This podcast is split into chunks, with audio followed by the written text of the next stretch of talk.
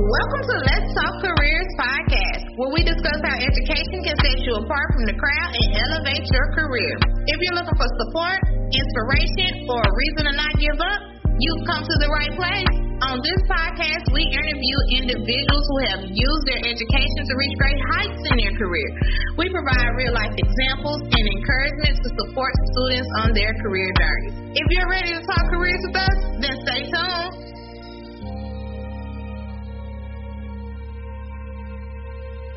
Back to another episode of Let's Talk Careers podcast. We have a really good episode for you all today. Jarius Curry is our host today, and he's graduating with a BBA Entrepreneurship in May of 2022. He recently was awarded the RCB Outstanding Student Award and has managed to maintain a 3.6 GPA in the last four years while being active in several different student engagement organizations on campus. After graduation, he plans to seek a master's degree here at SAU. And today he's going to be interviewing Miss Janell Morton, who has a wealth of knowledge to share with you all today. Ms. Morton is the Center Director of the Arkansas Small Business Technology and Development Center here at SAU, and she'll be sharing vital advice about professionalism and networking coming from an HR background. She's also going to explain the process to entrepreneurship and how her office can help assist students get started. Did I mention that today was going to be a good episode? You don't want to miss it. Tune in. Good afternoon. How are you doing today? Doing well. How are you? I'm great. Do you mind giving me a brief introduction of yourself? Sure. My name is Janell Morton. I'm the Center Director for the Southern Arkansas University Arkansas Small Business and Technology Development Center. And my day to day duties is, is really being a small business consultant. Mm. Um, today I'm going to ask you a few questions. Do you mind? Sure. Go ahead. Um, what does a day in your work look like? Every day is different. Now the tasks do repeat, but every day is different. So for example, we might have a day where we're doing a training presentation. So that means we're going to somewhere off site. Sometimes we do them because of COVID, we have done some online, but typically we're going to a conference room, perhaps maybe at OPED in, in Camden. We do a lot there. And so of course the day before or two days before you had to work on your slide presentation, getting all of that put together. But then there's also our day to day, the the bulk of the work, which is consulting with clients. So it could be a, a half a day of just doing someone's projections or working on their business plan, or it could be a full day of meeting client after client after client. It's it's one of the things I like about the job is that every day is different. What would you say is the hardest part about your job?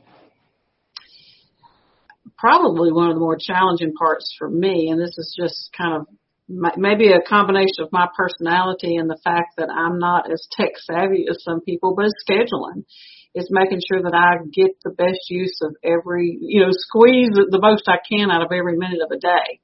Because when you're traveling, you can, you know, if I plan properly, I can listen to a podcast, get some professional development in while I travel, or I can go see two or three different people at a town, or maybe a lender and a client. You know, so trying to make the most use, getting the most value out of my time is definitely one of my challenges and, and you know working into the technology making sure everything i need to do and want to do shows up on my calendars so nothing gets missed. I spend a lot of time going back and checking a calendar and checking and making sure. You mind me asking what led to your current position well, to be honest, what led to it, I guess we could go back a few years and say that the company I was working at, and I thought I would retire there. I'd been there 10 years doing accounting and human resources, loved my job, and they got bought out by private equity. Well, when that happened, they started cutting different positions and mine was one that was eventually cut. So I looked for a job of course, outside of that organization, and I found one, and it wasn't a good fit. And so from there, I actually came to Southern Arkansas University working in economic development. I did not even know this office existed at the time. But just being on campus and working with the economic development group, the Golden Triangle group, um, made me aware of this. And I've had small business experience in my past, and several of the things that I did along my career path, the different jobs, gave me a good wide background to, to be able to step into this role and really be helpful to our small business clients. Gotcha. Um, I want to shift a little minute. I want to shift back to when you was in college and when you graduated. Okay. Um, did you experience any struggles starting your career after college? Okay, so I was a non-traditional student. Right. So the first, when I first got into college, I actually wanted to be in broadcast journalism, so radio, television, broadcast, something similar to what we're doing now. You know, I always, I always thought I'd like to uh, share information and, and research information and be in front of a camera, and so I started that path, and then I got married, and that changed the trajectory of my entire career. I did not even finish my associates. I did shift to business degree, but let me tell you, when you're out in the real world and those bills start hitting, you've got you've got to go to work. Well, I didn't give up on the the dream of finishing my degree, but it took me 20 years to get an, uh, my bachelor's degree. I did get an associate's in there somewhere around the 11 year mark, but one class at a time, one class at a time, one night class, you know, because we didn't have online classes back then. So when I actually graduated, I was working at the uh, company I said that I thought I would retire at, and um, it, um, you know, it just it didn't really change anything. I had the piece of paper. Now I did feel much more accomplished, but there was no promotion for me out of that. There was no um, not even a pay raise because of getting that. So I think sometimes we think, okay, let's get that degree. It's going to be more money, but mine was not that case at all. Getting the degree and having to be content with the fact that I got the degree with no financial reward, promotional reward, that was a challenge because I'd worked hard for it. Um, now it did, and that was part of the reason I pursued it so long is it did help me when I got when that company got bought and I was out in the workplace looking, you know, out in the marketplace looking for another job. I was very glad I had it then. So let's say a student is looking for a job. What are some of the ways professionalism can help them in those areas?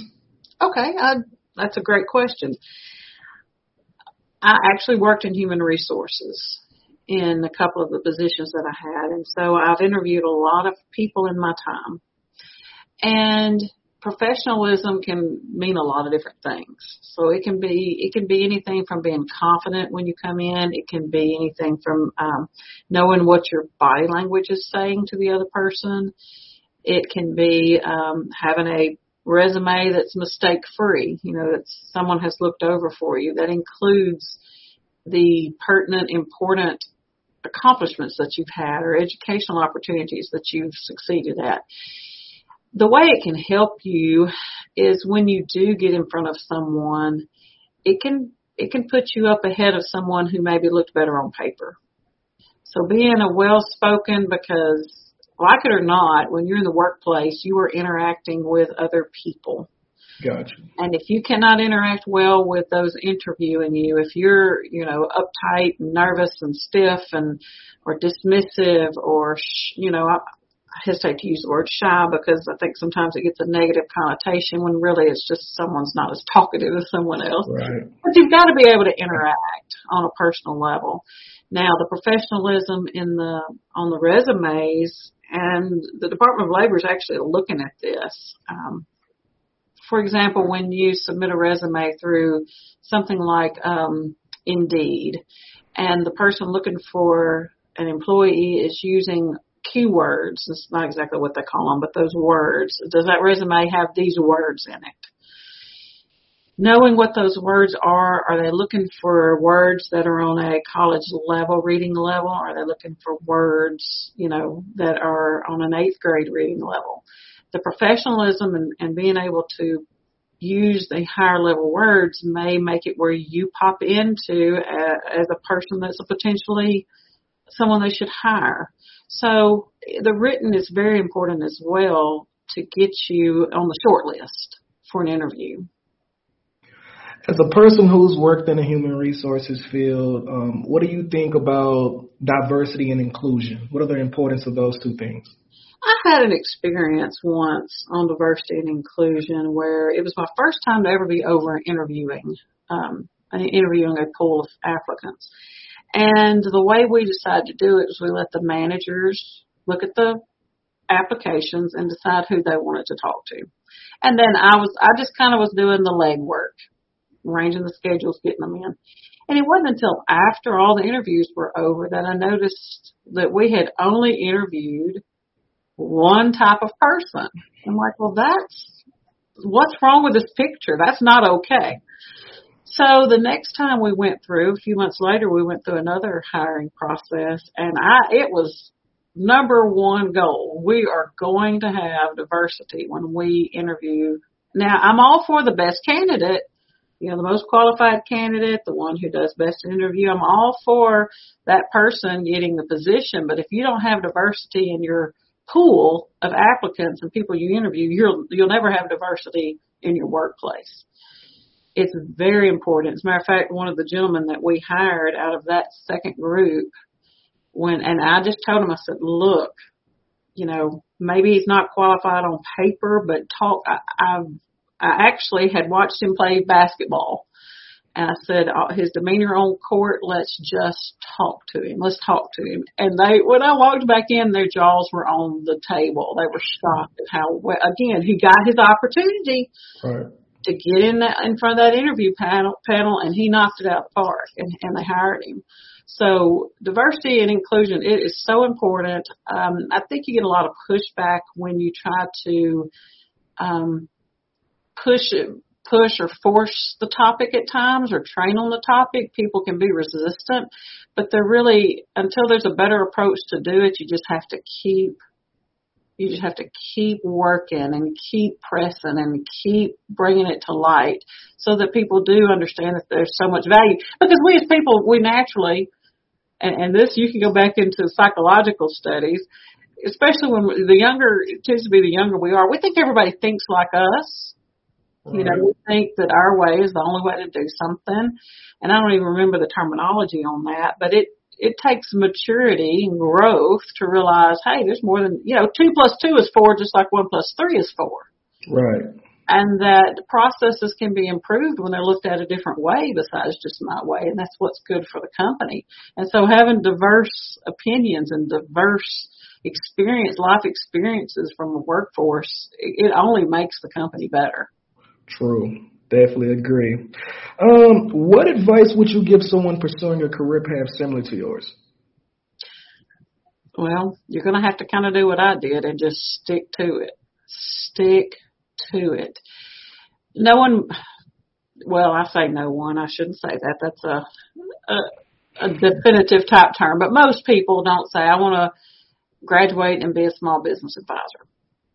And being a small business advisor does have some benefit. You can be maybe more skilled at it with some um, work experience behind you and small business behind you and some exposure and the ability to network, things like that behind you. It's not just completing business plans and, and projections. So I would say learn every chance you get. Volunteer to take on additional tasks every chance you get at work. There were so many times that I took on additional duties with no additional pay. I didn't go in and say, well, where's my extra pay for doing this? The extra pay was I was going to get to add it to my resume. And guess what? It eventually it paid off big time because I love what I do. And if I hadn't, so, so the first job I had was a compliance officer at a bank. The first professional job I had was a compliance officer. And I didn't even know what that was. I'm not sure anybody at the bank really knew what that entailed. But the regulators told them I had to have one, so they put together a job description and I got the job. Well, eventually it was, okay, now you need an internal auditor. Well, I could have said, look, I, I don't want to do internal audit. I don't like fooling with the numbers. I want to stick over here with the law. But no, I said, okay, well, we'll jump in there and figure it out. Then they said, well, you need a loan review officer. So I started doing, I took that on as well because I'd gotten more efficient at doing those other tasks as, time, as time had gone by. Well, next thing you knew, I was doing the call report. And not everyone knows what a call report is, but it's something you do quarterly. Banks have to do quarterly and submit it to the FDIC that tells about the health and the condition of the bank. I, you know, I went from one role to covering four different aspects of banking that led to me getting a job as a loan officer at another institution, becoming a vice president. Had I not said yes, give it to me, yes, give it to me, yes, I'll take it. Did I sell myself short on my pay? Perhaps, perhaps. But like I said, in the end, it all it all worked out into a, a career that I absolutely love. So I would say that would be one of the, my suggestions: is say yes. Um, to someone who might be watching, have you had any run-ins with entrepreneurs, and could you ex- elaborate or explain a little about that, if you don't mind? Okay, so what do you mean by running? Are you talking about conflict, or are you talking about business owners? Like, have you like have you helped people start a business? Before? Oh, absolutely. That's what I do and, on a day-to-day basis. And could you explain that process from start to finish, and how how can someone know whether a business will be profitable if it wouldn't be profitable? Okay.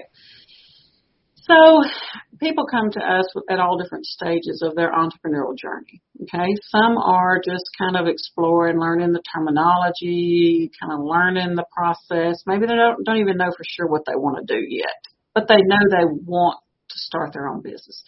Now they may come to us with a side hustle that they've already started and now they're ready to take that leap and make it a legitimate business. They've gotten what we call traction. So they've started building their customer base Maybe they've gotten several followers on social media.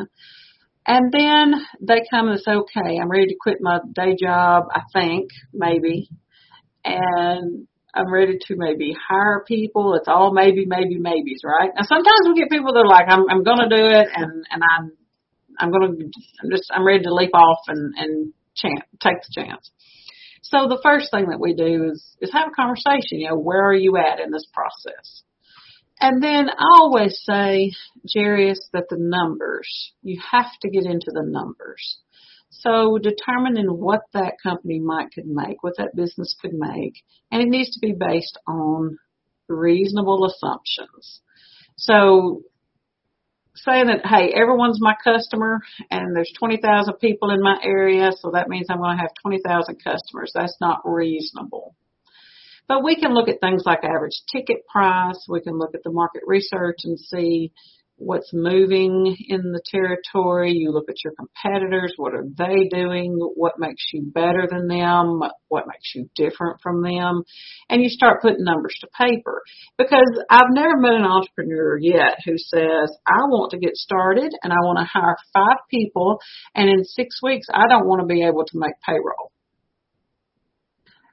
So putting those numbers together, okay, maybe I need to have a little more money put back so that in six weeks, if things don't go perfect, because they never do, I'll be able to pay my employees so that I can keep my employees. And, and as you know from my human resources background, people are very important to me. And people are important to a small business. You don't train someone and get them good at at doing what they do just to turn around and say, oh, I can't pay you, so I'm sending you on your way and I'll start over with someone else and, and reinvest all that time and energy to train them. So we do help with explaining the legal steps to starting a business, but that's really just, just the starting point.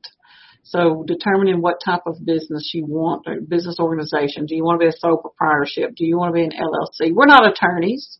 So we don't give legal advice, but I do give out the Secretary of State's handbooks on those, their publications, so that the client can make the decision for themselves.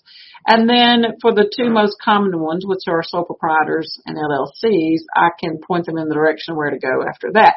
Now, if it's a, a legal matter or if it's a tax matter, I'm always very clear with the client that they need to speak to a professional a CPA or a business law attorney to get guidance on those. So then the next step, and, and every entrepreneur can, there's no right or wrong, okay? Everyone can do it a little differently. For example, someone may say, you know what, I want to start just doing this online to get my traction, but you need to find a way to get traction. Or I just want to do this on weekends to get traction. Or I'm going to set up inside someone else's business so I don't have as much overhead and I'm going to piggyback or partner with them to help me get my traction. But you're looking for some way to get traction. Well, then as you get traction and you start saying, all right, out of those 20,000 people, I know I've got 2,000 customers because I've been taking care of them for the past year. And this on the smaller scale. So now I know, all right, if I go out on my own and I'm able to get a really good location instead of being inside someone else's, uh, you know, someone else's shop, I'm going to be able to grow. Or if I've been doing it online and now I'm going to open a brick and mortar, or maybe the other way, I've been doing a brick and mortar and I'm ready to do online. You have got some traction. You've learned what your clients, what your customers like. You've learned how much they're willing to spend on the product. You know you're making money because that's always a, a big challenge is how do I price my items or my service so that I'm actually making money because I've got to cover all this overhead. I've got to pay the rent. I've got to, you know, all these different things that you have to do. So getting some type of traction is always for a startup a good a good move. And sometimes people, the first thing they're doing is they're buying someone else's business. Well, if you're buying someone else's business, they've got that traction for you. And so we can take those numbers and usually when there's a change in ownership, there's a little bit of a dip in sales while the new person kind of comes in and makes it their own and we project for that. And then part of it is measuring that, that, um, trajectory. So am I on track? Am I on track with what I thought it would do? Am I doing better?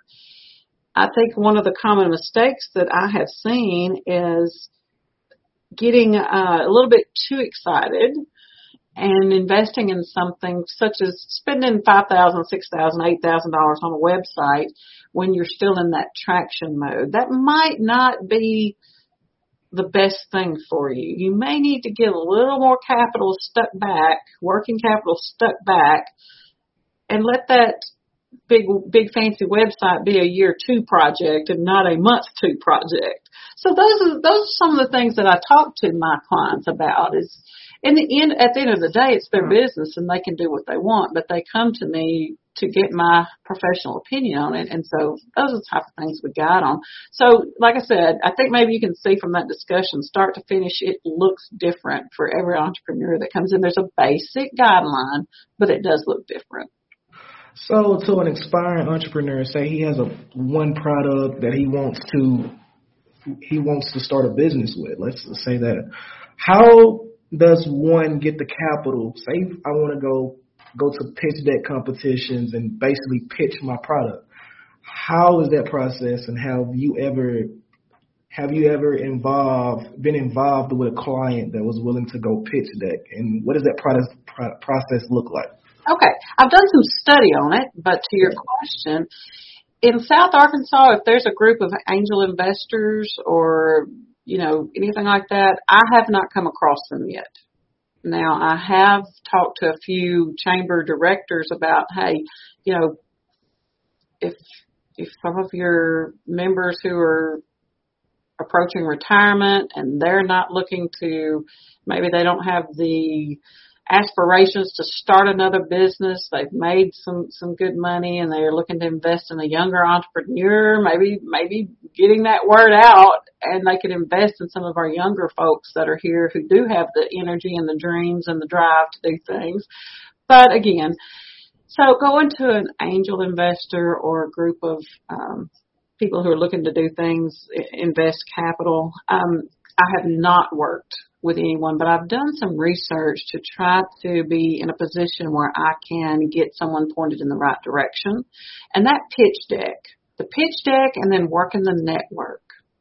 So I think that is something that um, our online age is, has kind of done a disservice to our younger entrepreneurs because if you can't find it online, you get discouraged that it doesn't exist. But a lot of those connections and those opportunities happen at chamber banquets, at school banquets, at going out and mingling and getting to know people, shaking hands, having a little um, one or two minute I won't necessarily call it an elevator pitch, but being able to say what it is that you want to do. But before you can tell someone in a nutshell what you want to do, you have to know what you want to do. And that's that planning piece. You know, do you need uh, $500,000 or do you need $5,000?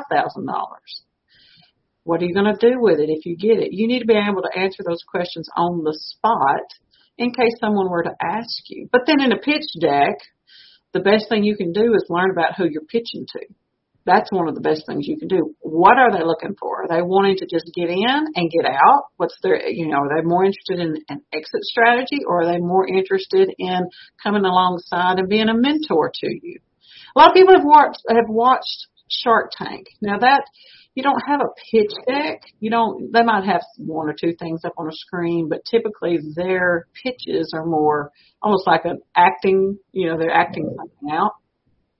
But if you go into, you look at the five, kind of the five that are the standard sharks.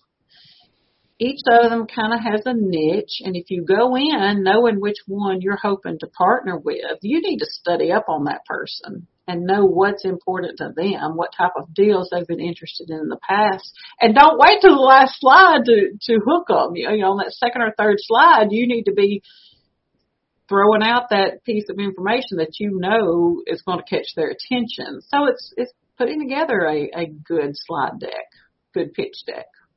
Got you. And I see you you hinted the topic of mentor. Mm-hmm. Um, over the course of your career, how have you had a mentor, and how has that mentor led you to where you are now?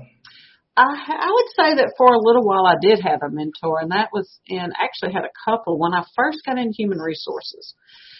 We had a consultant who was working with our management group there at the the plant that I worked at, and I don't know how she kind of became my mentor. I don't know if management said, "Hey, go mentor her," or if she said, "Hey, I think she could step into this role. May I mentor her?"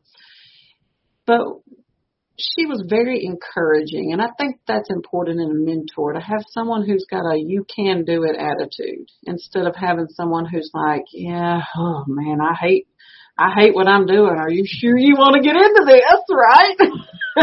and she was very, she had very much a can do attitude. And when it came time and I needed a resume reviewed, she was the first one, of course I'll review it for you. So having, having a mentor who's willing to on the spot drop what they're doing and, and maybe not quite on the spot, but basically be available to you, be accessible to you. And she was. Well, then I also ended up with another mentor, and he was getting close to retirement, and he had worked for the company for a long time out of a different site because it was a, an international company. And they were looking to make our processes the same as the corporate processes for everyone. So they needed some standardization. And instead of leaving me on my own out there to just try to read, read, read and implement them, I could call him and I could say, okay, this is very different here. How would you suggest I present this to our employees so that there's buy-in?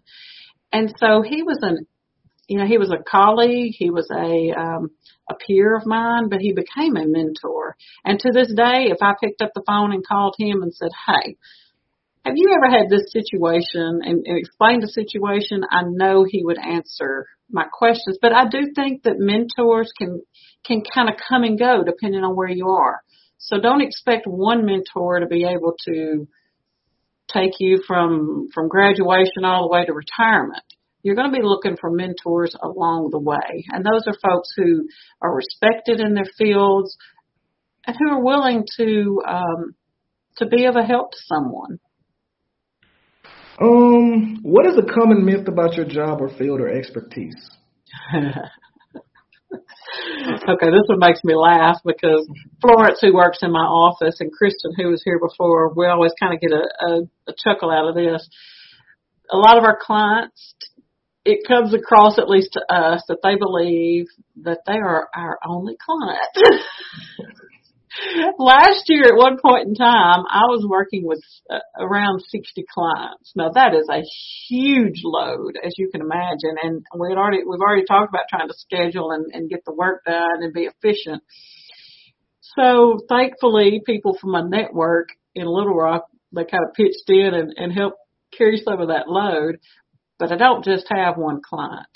And it's like I, I do tell them, look, if I'm in a meeting with another client, I'm not sitting by the phone. I'm not going to answer it. So we try to set expectations. You know, email me. I'll get back to you by the end of the day. But yeah, we, we have sev- several clients apiece that we're working with. And while I would love to be able to just drop what I'm doing and take every call that comes in and, and put everyone on the front burner, it just doesn't happen that way. And how how does somebody contact you or get the chance to work with you? Okay, well that's pretty easy. They can call us at eight seven zero two three five five zero three three. And then once once you call us, make contact with us, we can email the registration link. Our services are they're free. They're confidential. We work with the SBA and SAU. That's who pays our salaries and our operating expenses. And I tell people whether I've got one client or a thousand clients, that doesn't change my rate of pay.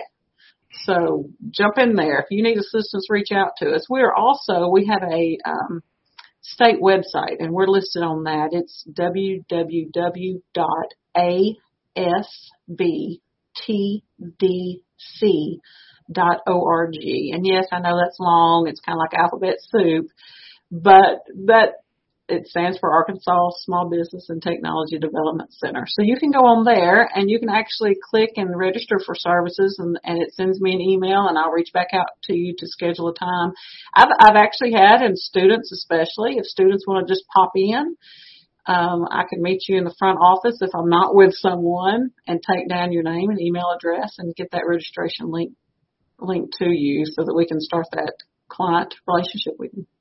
So let's say if a student is from Texas and he wanted to work with you, but obviously you're based out of Arkansas, could that student still work with you even though he's from Dallas or Houston, whatever the case may be? Great question. Yes, they can. There does come a point though, if they're looking to open that business in, say, Dallas, that it's going to be to their advantage to reach out to the SBDC that covers that territory. Because part of what I do is I visit with my lenders, I visit with my mayors, I visit with the economic development people here in South Arkansas and the nine counties that we serve. They do the same thing. So if you're looking to do something in Dallas, they're going to know, are there any grant programs available? Who should you, is this bank interested in that type of a project or this type of a project? Who's got property for sale? Who is looking to uh, maybe lease a property, which would be better for your project? So I'll definitely will sit down and visit with someone and get them started, but I'm always going to refer you back to that home SBDC if that's where. Now, if you're going to say you're you're a student here, you're in your second year, and you have an apartment that you live in off campus, and you want to start um, some type of uh, consulting business. Say you're really good with uh, writing lessons. Let's say you're on the radio team and you want to start teaching writing lessons and you want to do it legitimately and you know claim your income and and all this type of thing like you're supposed to and hopefully grow it into a full blown writing school down the line you would establish that in Arkansas if that's where your lessons are going to be and you're currently living in Arkansas. So just because you're from Texas originally would not preclude that from taking place in Arkansas. Now, if you say, all right, well, since I graduate, I plan to move my business out into Texas, but I want to keep doing it. That might be a little different conversation. Have to do a little more research, what Texas law, and that might take a little different personality there, that situation. But yes, it doesn't matter where you came to SAU from. Don't let that keep you from coming in and talking to us. Got you. Well, it was great getting to know you and definitely, definitely look forward to getting to meet, to meet you more and that concludes it. Um, thank you. Well, thank you for having me. I've enjoyed visiting with you and I hope some of these tips can be helpful to your audience. Definitely. Thank you. All righty.